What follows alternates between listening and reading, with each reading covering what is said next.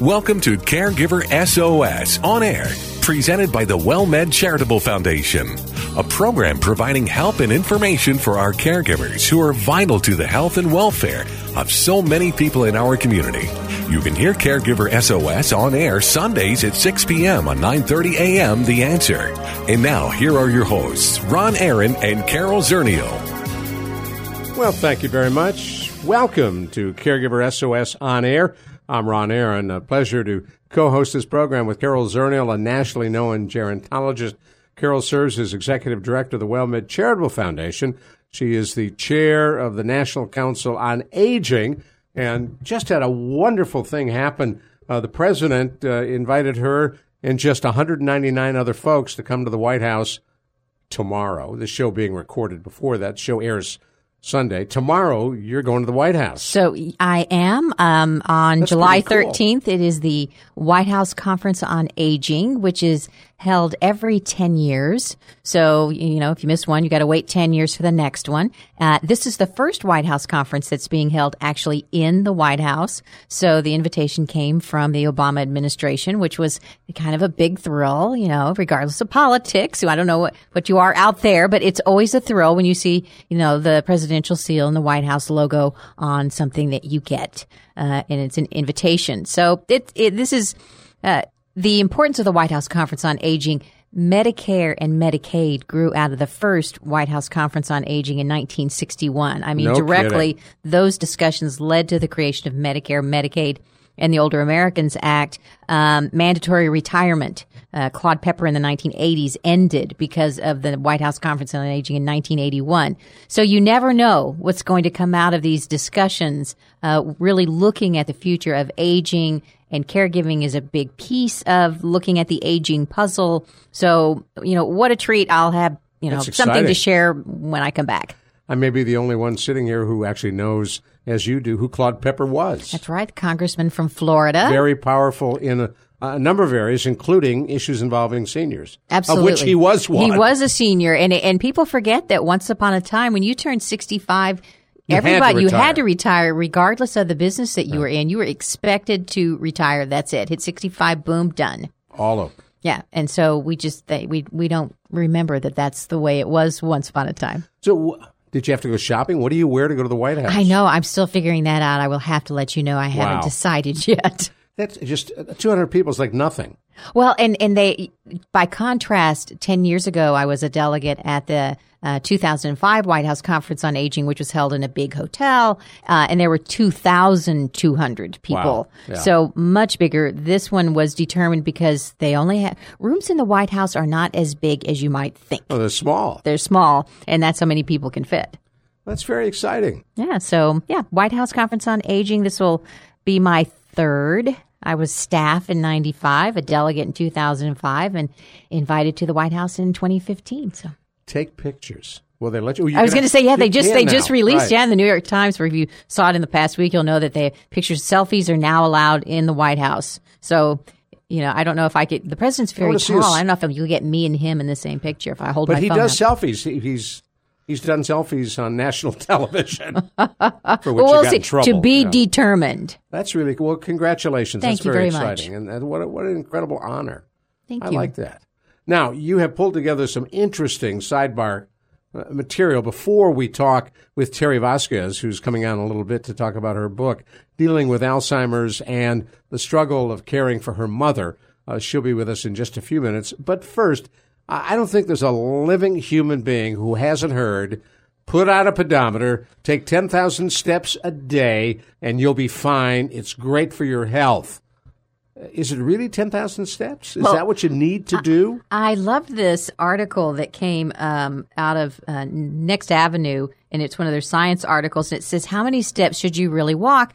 Because this 10,000 steps a day has gotten ingrained in our minds. Right. It's about five miles, in case you're wondering how far that is. But do you know where the number came from? This is what's really have funny. no idea. All right. So back in 1964, when the at the Tokyo Olympics, there was a company that made pedometers.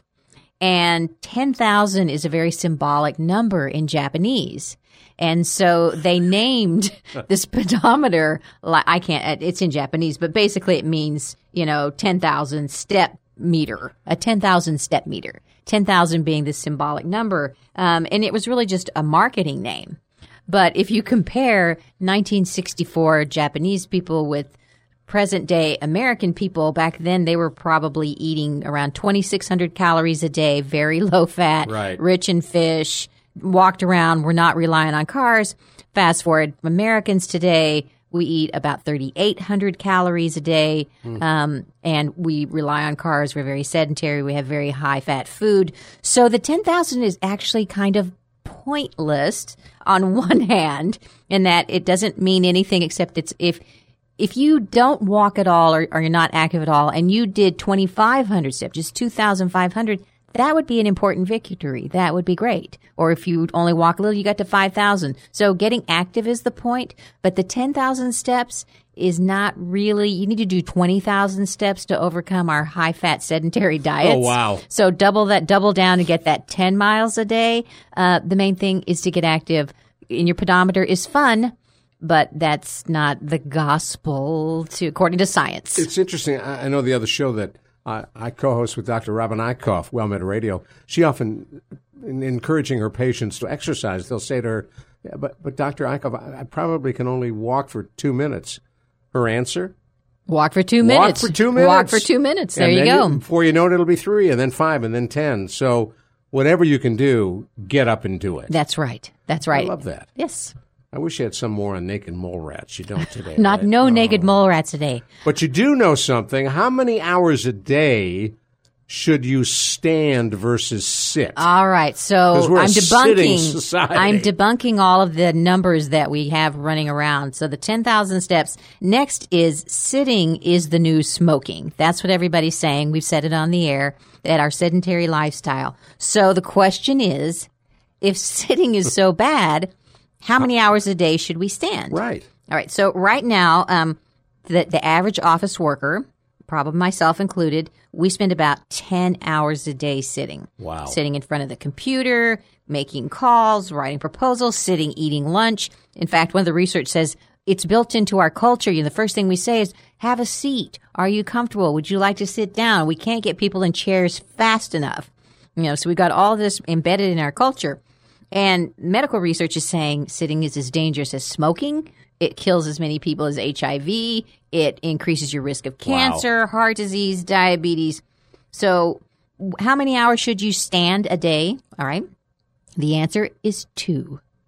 So, if you work an eight hour day, you need to stand for two of those hours. Does it have to be consecutive? It does not have to be consecutive, and the key is moving every 30 minutes because after 30 minutes, your metabolism slows down by 90%, Wow. which is huge. So all of a sudden, your good cholesterol starts going down, your bad cholesterol sticks. So the trick is you want to get up and walk around, move, pace, stand up and take that phone call.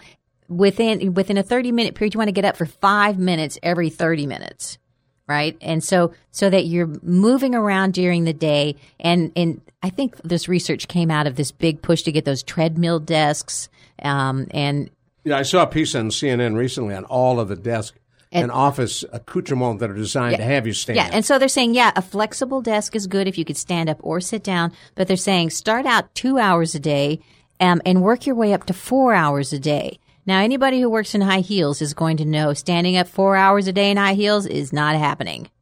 you shouldn't It's not good. It's not good for your feet they're for your anyway. feet. They're bad for your feet. So we're going to have to deal with the shoe issue. More on that to be determined. But I thought it was interesting that the magic number for standing Two in an eight-hour day is stand for a total of two hours a day. But every thirty minutes, get up and for five minutes, go talk to somebody instead of sending an email. Walk around while you're doing phone calls. Whatever when you I first can do. uh, moved to San Antonio back in 1991, I was doing uh, talk radio on another station, five hour show from 5 a.m. to 10 a.m., and I stood for the entire show.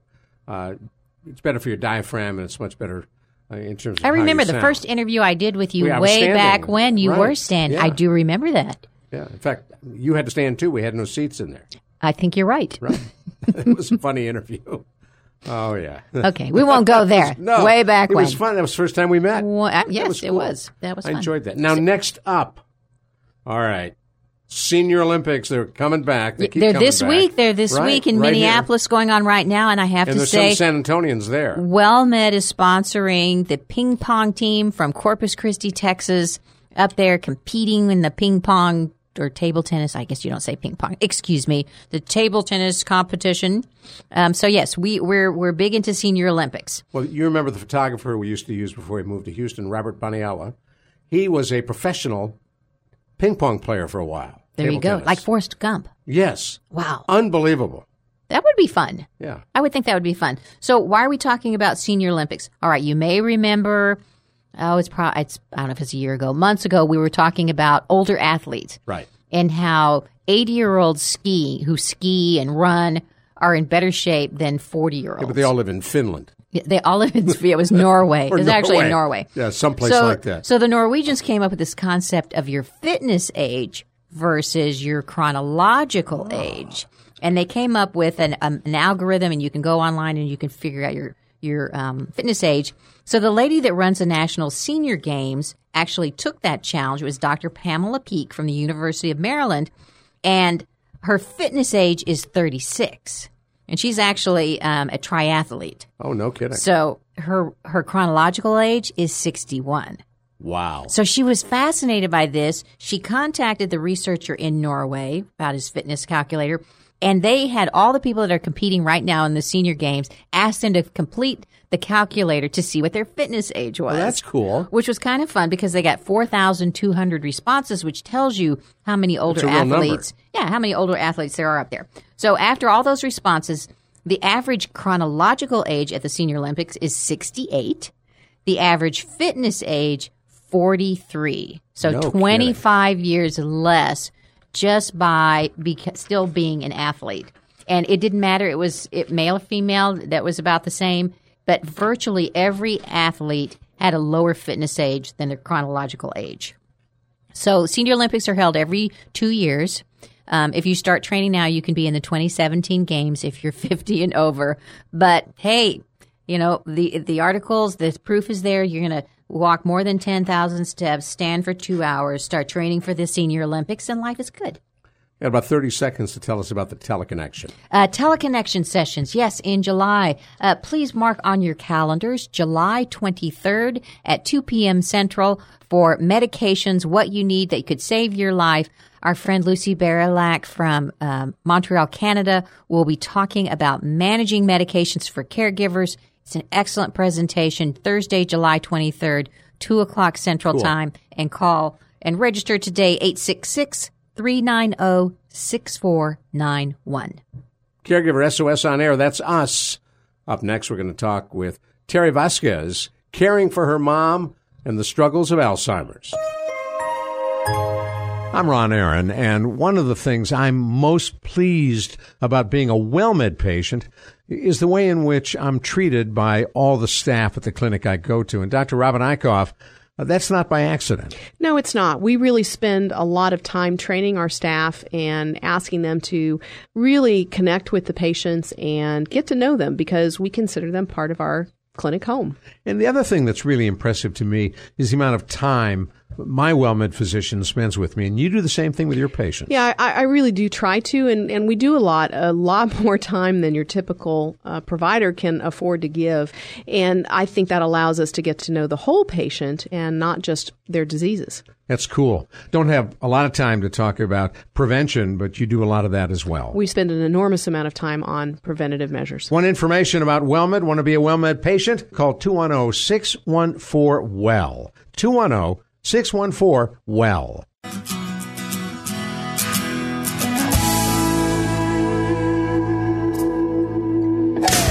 Thank you so much for sticking with us right here on Caregiver SOS on air. I'm Ron Aaron, along with Carol Zernial. Delighted that you have been able to find us and stick with us through the opening of the show. We promised we'd bring a really neat guest on, and we deliver. Mary Teresa Vasquez joins us. She has a new book out that deals with uh, uh, the situation involving her mom and the situation of Alzheimer's. Uh, Terry was in San Antonio when we met her, I guess, uh, last fall, right?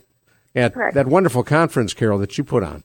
Well, th- with, yes, we did meet her. It was a wonderful conference, and we were so um, pleased to have Terry bring her book and provide it to our caregivers and our audience. And so now we're following up, and we want to have her on the radio show. And Terry, first of all, thank you for taking the time to come on with us. Thank you. We're Brad. delighted to have you. So, uh, what motivated you? You're a nurse. You you have a, a career that you you certainly have worked for over 40 years uh, dealing with people who uh, have mental and physical and uh, uh, all kinds of challenges. You live in Washington D.C., born and raised here in San Antonio. Uh, what prompted you to write a book about your mom? The reason that I wrote my book is basically three reasons. Just because I am a nurse, I thought I was qualified. But I realized shortly that when you take care of a loved one, you basically you panic and you because you try to do the best you can. You try to find everything that's out there, and then your faith and your culture all comes in and all big bundle of of nerves. And then you realize, wait a minute, you know, back to the basics. Back to basics. How do you care of a loved one? And and then I realized as I was as I was toiling with myself that I am not the only one out there. Um, that there are a lot of people out there that need to learn how to care of a loved one, no matter no matter who you are. You need to learn how to do it. It's not magic. What were the challenges that were so unexpected for you? You, you know how to deliver health care, right? Absolutely, absolutely. Like you said, I'm an, I've been a nurse for over 45 years. I've been to uh, all different sorts of nursing, including home health nursing, and I realized that, um, well, for one, she's your mother. Hmm. And uh, working with with uh, nursing, I, I look at the total person from head to toe. That's how you know, one was taught in school, and then you realize that uh, mother got very difficult to live with. I mean, to do her daily care, and I saw her at the beginning stages, which started early. She had it now Thomas for about thirty years, and she started like in 1992. She just kept get she just get forgetful. Um, every day, not not only every day forgetful, but just really forgetful. And then she started saying cuss words, and she was getting hard to get along with. So that I realized that I had to do something for her. And in the interim, as I was doing it for her, I realized uh, that there were many, many people. It is, it is in my genes, so I, I knew I had to help. I had to help others. Well, talk a little bit about you, you, your experience with your mother um, and coming from San Antonio, a Latino background. And one of the things that we talked about at the Caregiver Summit last year, um, and is also evident through your book, is um, you know a, a, the philosophy. Not not everyone is the same, and people come to caregiving from different perspectives. Do you think that your experience and your family's experience with caregiving is um, informed by being Latino? Being Latino is just slightly different. Alzheimer's, as we all know, crosses all barriers. But being Latino, we're kind of have this extra, extra added on hat, so to speak, to to be thoroughly engrossed in culture and faith. So those two things is what we have to swallow pride, so to speak, and, and, and look for help and get help because the care itself is basically the same. As we all know, there is no cure, but now uh, there is help in coping. In coping, I think is the answer. How to learn how to cope and how to learn how to, uh, and we have to get educated. So that's the bottom line. You know, one of the things one of the things we talked about at that conference, uh, as you recall, is there's no direct translation into Spanish for the word caregiver. That is that is correct. And so you were put into a role, and of course, as experienced nurse out there in the world, uh, you are very aware that there are caregivers out there, and then suddenly you find yourself in that role. What was that like? It was it was extremely um, difficult for me, but until I realized that this was a call back to culture, this was a calling uh, from from due to my faith and due to my culture that I had to do this responsibility. It is not. It is not uh, like I was. Um, I was asked to be on a, on a dissertation for, for, for one of my nurse friends, and I was interviewed as well as several other Latino caregivers. That it's a calling, and that's why that's why we do it. And I think that that is the biggest difference in being Latino. Um, not everybody goes to that call, uh, but it's that is it. It's a calling to to faith and culture. And I'm I'm one of nine children, so because I am a nurse, I think that uh, it, it was more difficult for me. So it, it doesn't necessarily quali- uh, doesn't necessarily mean you have to be in the medical profession. You have to you have to just answer the calling because of your faith and your culture. So, because you were the nurse, is that did you get the did did your other siblings, your brothers and sisters, look at you and say, "Well, you have to be the one to step up because you're the most in you know you're trained in this area"? Uh, the two answers to that portion. One of them is yes, and the other one, with well, three portions. One of them is yes, and the other one has to do with sibling rivalry, uh, which is big in the Latino community. And the other That's big in every community. dad. Pardon me? Sibling rivalry is big in every community. Right, exactly, exactly. And and then also the, the calling from my dad. Uh, my dad told me I had to take care of mom when he died at his deathbed. Oh dear. So so you got it wasn't just the siblings. You also had this. You know, your father had also told you that you needed to respond to this. Exactly.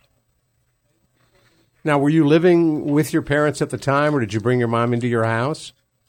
At the time when she first started with the symptoms, uh, she was living by herself at her home.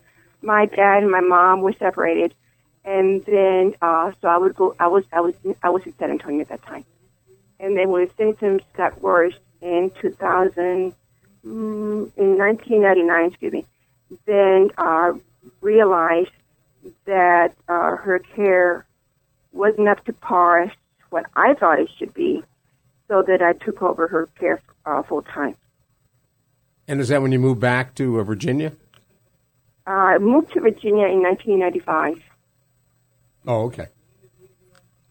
If you've just joined us, you're listening to Caregiver SOS on air, brought to you by the WellMed Charitable Foundation. I'm Ron Aaron. Along with Carol Zernial, we're talking with uh, Terry Vasquez, who has written a book about caring for her mother and the challenges that she found in combating and working uh, with someone with Alzheimer's. Let's come back to the things that you said uh, you learned about yourself, Terry, as you began this journey. As a nurse for more than 40 years, there wasn't anything you didn't really know about uh, the day to day physical care for your mom. What were some of the surprises that you discovered? I realized that she could no longer do anything for herself, down to the basic care of brushing teeth uh, and bathing herself. She was afraid of water. She was afraid of mirrors, um, and uh, she uh, her aggressive behavior of, of yelling and cussing. So I, ha- I was challenged to take to take responsibility and coordinate her care because I knew I needed to get back to my husband in DC. So basically, that's that's what my book is. It's, it's how to care for a loved one at one's home. So, what what kind of tips do you give in your book? Uh, t- t- tips? The suggestions. Yeah, recommendations. Yes, yeah, yes, yes. yes. Uh, you have to, first of all, you have to accept the responsibility. Because as we know, there is denial. You have to accept it. Okay, this is the way it's here. Accept it. You have to learn how to care. Get educated. Uh, you have to, you have to have, you have to be objective. You have to open up your eyes and just actually sit back and look at, at, at what one does every day. One gets up, one needs to brush teeth, one needs to um, the basic basic living, and then I I I, I plan her care. I need to I need to to fix breakfast. She needs to eat down to basics of nutrition, down to basics of, of everyday care of cleanliness. We need to um, also entertain her. I need I I made up not only did I make up games, but I went to the thrift stores and bought games because they they easily get bored. We got color books, the simple things like like a toddler. Her brain went all the way down to toddler age. She even told me she was six years old. and then I coordinated the daycare. Daycare is a lifesaver. I have to add, you have to take care of yourself. You have to take care of yourself because if you don't take care of yourself, then you can't take care of your loved one. You will run out. Your energy will run out because they have 24 hour, they have energy bunny. That's what I call. It. I call them my energy bunny. Well, we know you where you got that one. So you you actually your mother was in adult daycare. That is correct. And how many days a week did she go? Uh, she went for three days a week, and in those three days, I went shopping. I did whatever I needed to do. You know, see my girlfriend, go to lunch, went shopping, and then I realized, well, wait a minute, I need to, I need to do other things besides besides uh, you know go shopping stuff. So All right, stay with us just a minute. Don't go anywhere. We're going to come right back to you. We're going to break for some news, and we will get right back with Terry Vasquez here on Caregiver SOS on air. I'm Ron Aaron, along with Carol Zernial. You hear us at 9:30 a.m. The answer.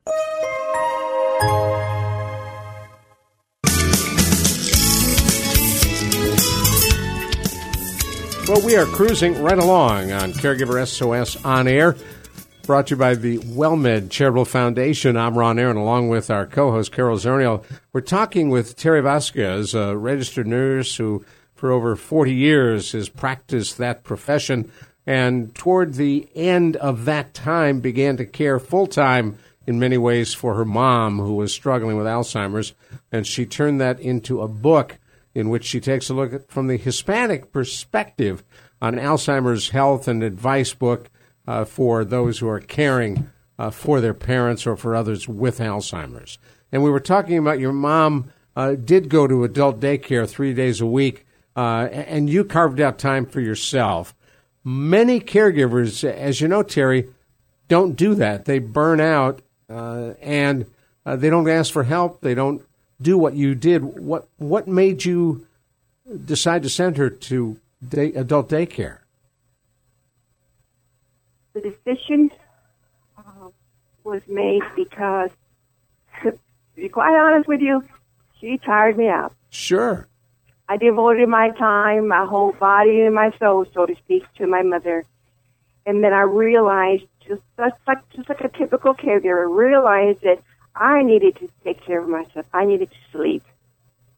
And and uh, once once that decision was made, I was a better caregiver for her she just never stopped. She wouldn't sleep at night.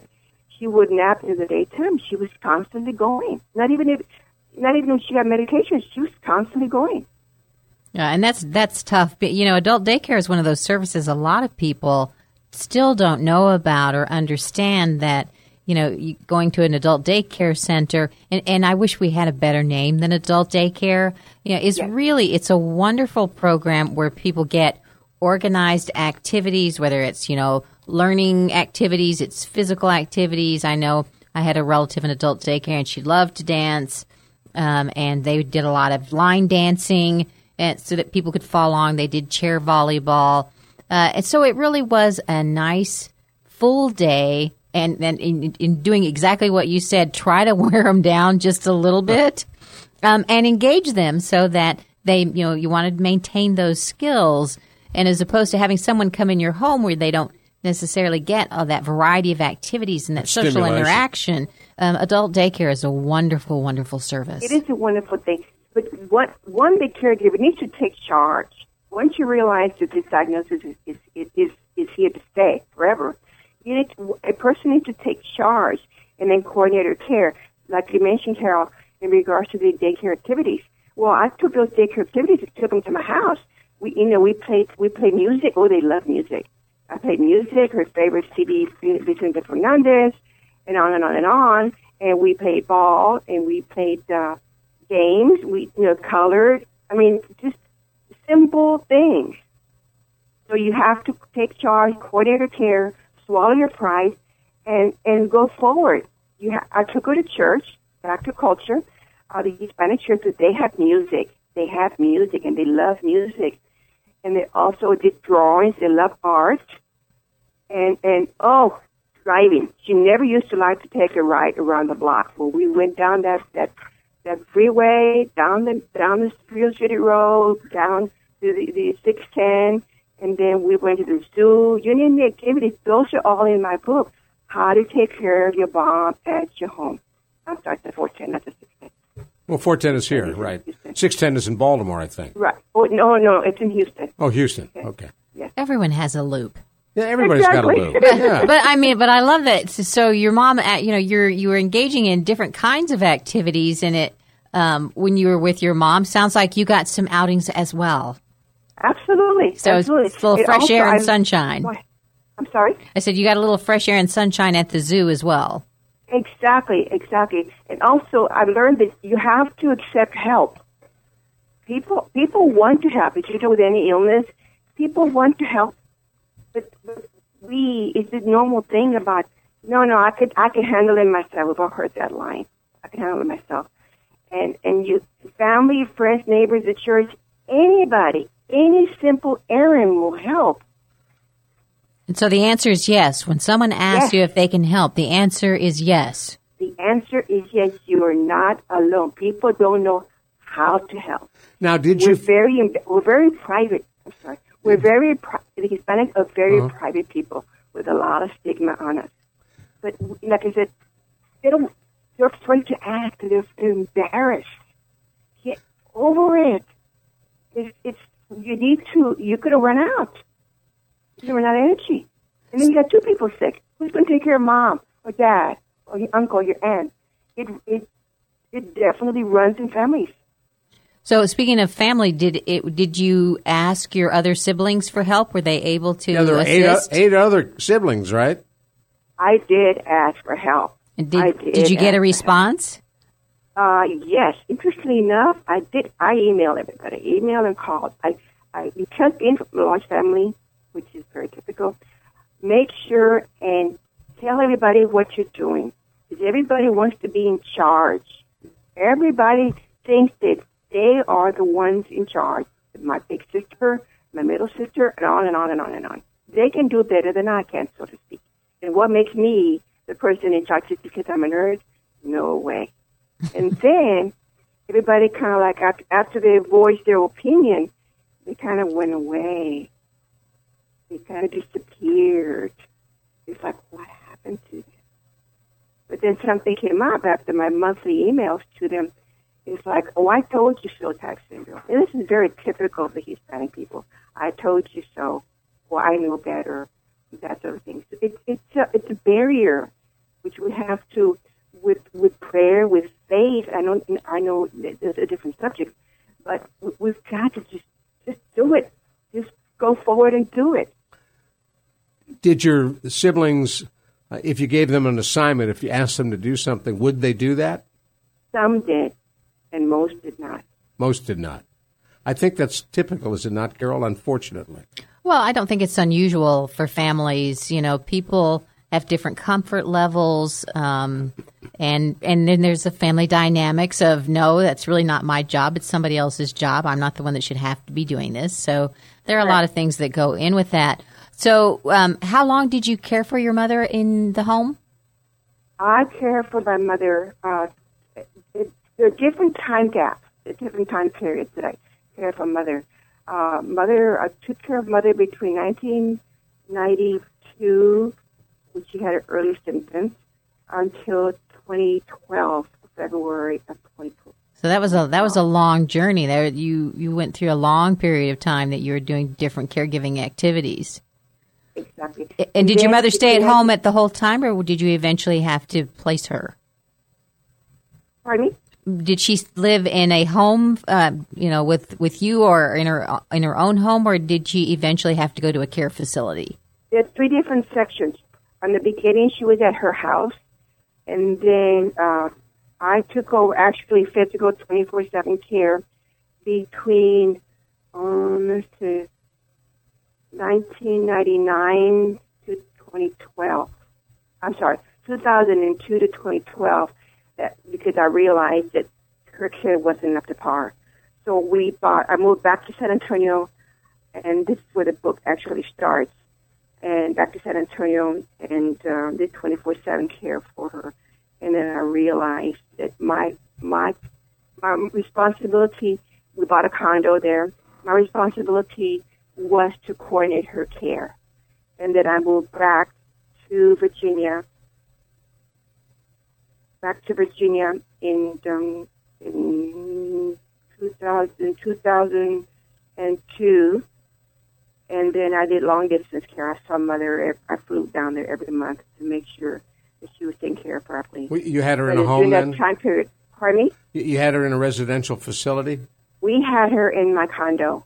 Oh, in I- the condo, I- so you're I- still getting services a- a- at home. Yes, I had I I had agency agency care. Well, that's that's we could not.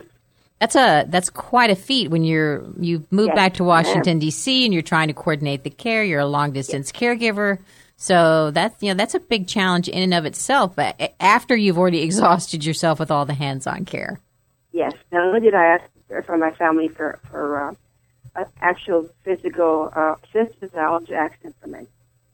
So everybody's money ran out, including nieces and nephews, including all the grandchildren. They also contributed to care because you need money, honey, as we all know. And then after that, uh, she stopped walking. That was a big factor. She stopped walking, and the agency sitters could not care for her. So I put her in a group home. We're very blessed in San Antonio also to have group homes. So I found that through word of mouth. And then she stayed there until she died in February of 2012. So, in, in case people don't know what a group home is, that's usually um, a personal home where somebody takes in, you know, two, three, four uh, people in their home and they care for them in a home-like setting. Uh, they get more personal attention. Um, and we often talk about my friend uh, Brownie that got me started in aging, and he moved into a group home from living alone in his apartment where I got that experience. We do have a lot. I don't know what it's like in other communities, but here in San Antonio, you're right. We have many group homes, um, and people can it, often don't realize that's an alternative Just to have a to be nursing sure home. it's a quality home. Absolutely, you got to do your homework. Absolutely. You, you are 100% correct. Now, back to culture and faith. We're not supposed to, it's, it's, it's one of those myths, we're not supposed to put our families in nursing homes. Um, but uh, I- I have a, a niece, a cousin, who asked me for advice because her both of her parents uh, had Alzheimer's. So she said she couldn't handle it. So I I told her to shop around for a nursing home, and she did. And and I told her that whenever you go there, make sure that you know it's not only nice looking, but make sure you know to try to interview the staff. Make sure and show up very often. Make sure and help them, help them care for her, and so just like that. And it worked for her. It really worked because she thanked me after, after my aunt died, her mother died. It worked for her. So that is that is an option for, for people who cannot care, who have other situations at their home care. So you have to totally evaluate the total situation, not, not only not only uh, your situation, but the total person, both sides. Now we have about a minute left, and I, I don't want to uh, say goodbye to you till we find out how folks can get a hold of your book. Now it is in Spanish, right? At the present time, I am busy working on that translation. Okay. So for those who speak and read Spanish, uh, where can they get your book? Uh, you'd have to go to my website or call me. My website is my mind's gone blank. www.mi-alzheimer's without the s dot com. Okay. And uh, I don't want to give your phone number on the air, uh, but if folks go to your website, they can order the book. That's correct. And if you go to, and if you want to write to, to radio at wellmed.net, We'll um, we can that. we can connect you um, with Terry Absolutely. and her Yeah, book. we, sure, we'll be happy to do that. Well, Terry, we thank you so much for coming on with us. And I I know in your bio you've gotten very active in a number of organizations uh, that deal with end of life and long term care. Correct. You find that rewarding? I do. I do. As, as back to my nursing career, you you have to think about the total person. In each one, you have to show them respect. Well, I'm sure you do. I got to stop you right there. Thank you very much for coming on with us, Terry Vasquez, and uh, we appreciate you writing the book about your mom. Bye bye. You're listening to Caregiver SOS on air, brought to you by the WellMed Charitable Foundation. Up next, Take 10 with Carol Zernial and Dr. Jamie Huysman. I'm Ron Aaron, and one of the things I'm most pleased about being a WellMed patient is the way in which I'm treated by all the staff at the clinic I go to. And Dr. Robin Eichhoff, uh, that's not by accident. No, it's not. We really spend a lot of time training our staff and asking them to really connect with the patients and get to know them because we consider them part of our clinic home. And the other thing that's really impressive to me is the amount of time my WellMed physician spends with me, and you do the same thing with your patients. Yeah, I, I really do try to, and, and we do a lot, a lot more time than your typical uh, provider can afford to give. And I think that allows us to get to know the whole patient and not just their diseases. That's cool. Don't have a lot of time to talk about prevention, but you do a lot of that as well. We spend an enormous amount of time on preventative measures. Want information about WellMed? Want to be a WellMed patient? Call 210 614 WELL. 210 614 WELL. Oh, I love that little percussion sound. That's nice. You're listening to Take 10 on Caregiver SOS on air. I'm Ron Aaron. Along with our co host, Carol Zernial, we are joined each week by Dr. Jamie Huysman, nationally known therapist, deals with issues involving caregivers and addictions. And so we thought we'd play right into one of his strengths today as we talk about what are addictions all about? Why are people unfortunately willing or not willing to destroy their lives because of an addiction? And among seniors, Carol, we see this all the time. Well, I know, drugs and alcohol. I know Jamie has educated us about the growing problem of addictions, and unfortunately, uh, the attitude many times is these are older people. Let them do what they want. We're not going to intervene. It's okay if they drink themselves to death. It's okay if they take drugs. They're old. What else would they be doing? Is kind of the attitude. Let Grandpa have fun. Yeah, let him have his fun if that's what he wants to do. So, you know, is that the attitude we should be having, Jamie? Well, Carol, you know, you work with WellMed, so we're living longer and longer. So maybe that was the attitude 100 years ago when we were living to possibly 50 and 60 years old. But the last time I looked, life really is beginning for many people at 60. Um, if you look at AARP, their largest entrepreneurial sector right now, they're starting businesses, are boomers and seniors. So let me return the favor to you and ask you, you know, at that age, is life really over? Well, I would I would have to beg to say no, I don't think it is. But why is it that we are seeing such an increase um, in drug addictions, in alcohol addiction among older people? Because that's not the group that most people think about. Well, I think alcohol addiction has always been there. I think, you know, in terms of reporting it, it's always been very difficult because family caregivers are the ones who usually report it. In fact, family caregivers, if you really think about it, are probably genetically predisposed as well to the same alcoholism that their mom, father, or, or whoever the family member actually is, because it's a genetically predisposed condition. So I think we're becoming more and more aware that this issue is out there, and we're actually educating, if you will, family caregivers that there's help and treatment there. But to the point of why now, I think we're really looking at substance abuse in senior citizens in a different way because there's such a huge geometric trend to addictions around opiates, benzodiazepines, um, basically pain remedies. So, I was going to say, yeah. So a benzodiazepine, what? why- what would I, that look like? What would I know it the name by? Well, it's an anti-anxiety, a benzodiazepine. I've seen seniors on it for, you know, 30, 40 years. In, in the olden days when Ron and I were around, of course, they called it Miltown. We hear it now called, you know, Xanax or Valium. Those have been prescribed for years upon years by doctors, usually primary care doctors that just wanted people to calm down, but they forgot that that's an addictive substance. As to pain, obviously, when we're seeing so many patients, not in our environment, but in a fee for service environment, you can bet that doctors really who see 30 or 40 patients can't spend more than a certain amount of time talking somebody out of the prescription. So they usually give in and give the prescription for pain medication. There was a piece in the New York Times recently about prescribing drugs to seniors that uh, really are not recommended, Valium being one. Uh, and the best time of day to ask your doctor for that prescription is late in the day. They, they're too tired to fight with you. Thank you for empowering us, Ron. You know, it makes so much sense, though, if you really think about it. I have an old saying, which everybody, I'm sure, will bear it out. It takes five minutes to tell somebody yes, and it takes 40 minutes to tell somebody no. Exactly. So if you have 30 patients and a bunch waiting in the waiting room, what are you going to say? And unfortunately, you see doctors who aren't really monitored in a fee for service environment taking the path of least resistance. So what what's the answer? Um, if I'm that older person and I've been taking you know, Valium for years, anti anxiety or painkillers.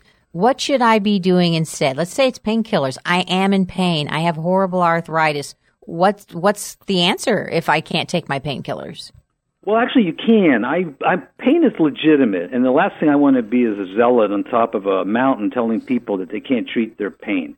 Pain is certainly legitimate, and there's legitimate, you know, pain medication for that. What happens often is that a primary care doctor or any doctor, a neurologist, a specialist who prescribes pain remedies doesn't even know the behavioral health history of the person in front of them.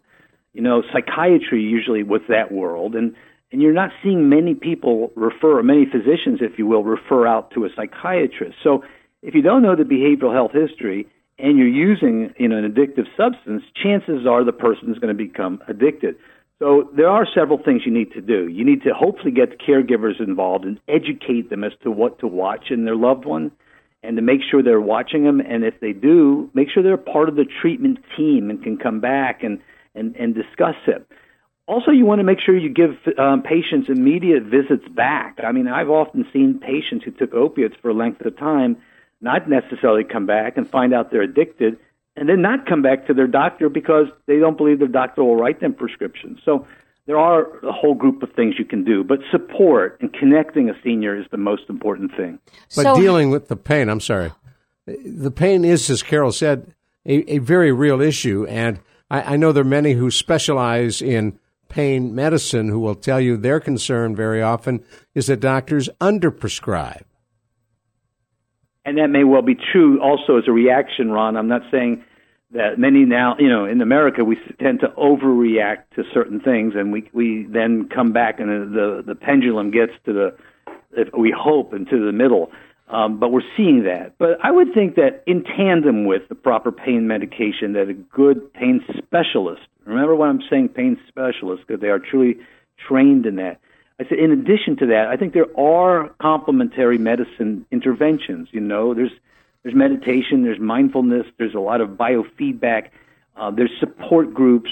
There's so many things I think that can be added uh, in tandem with the pain medication. Yeah, I re- good I, oversight, good case management, uh, and good, you know, uh, quality utilization really helps in this process. So I can remember a friend of mine whose father um, had terrible diabetes, and it had gotten spiraled out of control, and and he had gone to big, strong, walking, hiking guy to in a wheelchair in tremendous amount of pain, lots of pain. Um, and he was just fighting, you know, the pain pills and being in the wheelchair and being depressed, all these bad things. And he did um, meet someone, a, a, physician, who recommended some pain management, and it really was exercises in controlling the pain through visualization, visualizing the pain, getting smaller, smaller, smaller, smaller, smaller, we, breathing through it like you would in Lamaze class. Um, and all of those techniques actually worked. He was able not only to get off the pain medication, he was able to reduce his pain enough that he could did exercise and strengthened himself, got back out of the wheelchair, and he was back Mr. Hiking Man wow. again after a period of time. But it took that intervention um, of someone teaching him how to manage that pain and get through that really tough time. You know, Carol, there's a whole show we could dedicate to this, and then probably we don't have the time. But you, what you just articulated was a Buddhist philosophy. They call it the two arrows. The first arrow is pain, the real pain, the pain that we feel, shoulders, in, emotional, um, back, you know, whatever it is that we're feeling. The second arrow, according to the Buddhist, is the pain of suffering. It's the story we tell ourselves about the pain, creating this whole world around this pain. You know, if you moved into the pain, like Carl Jung would say, embrace the shadow, and were able to really deal with it one on one, if you will, mano a mano, you'd find an entirely different sort of process. And let's not forget the health consequences associated with all this medication is, is huge. It's balance, cognitive issues, it's depression. So, to your point, and to the Buddhist point, avoid the second arrow. So, if what would I look for? How would I know that the person I'm caring for has an addiction?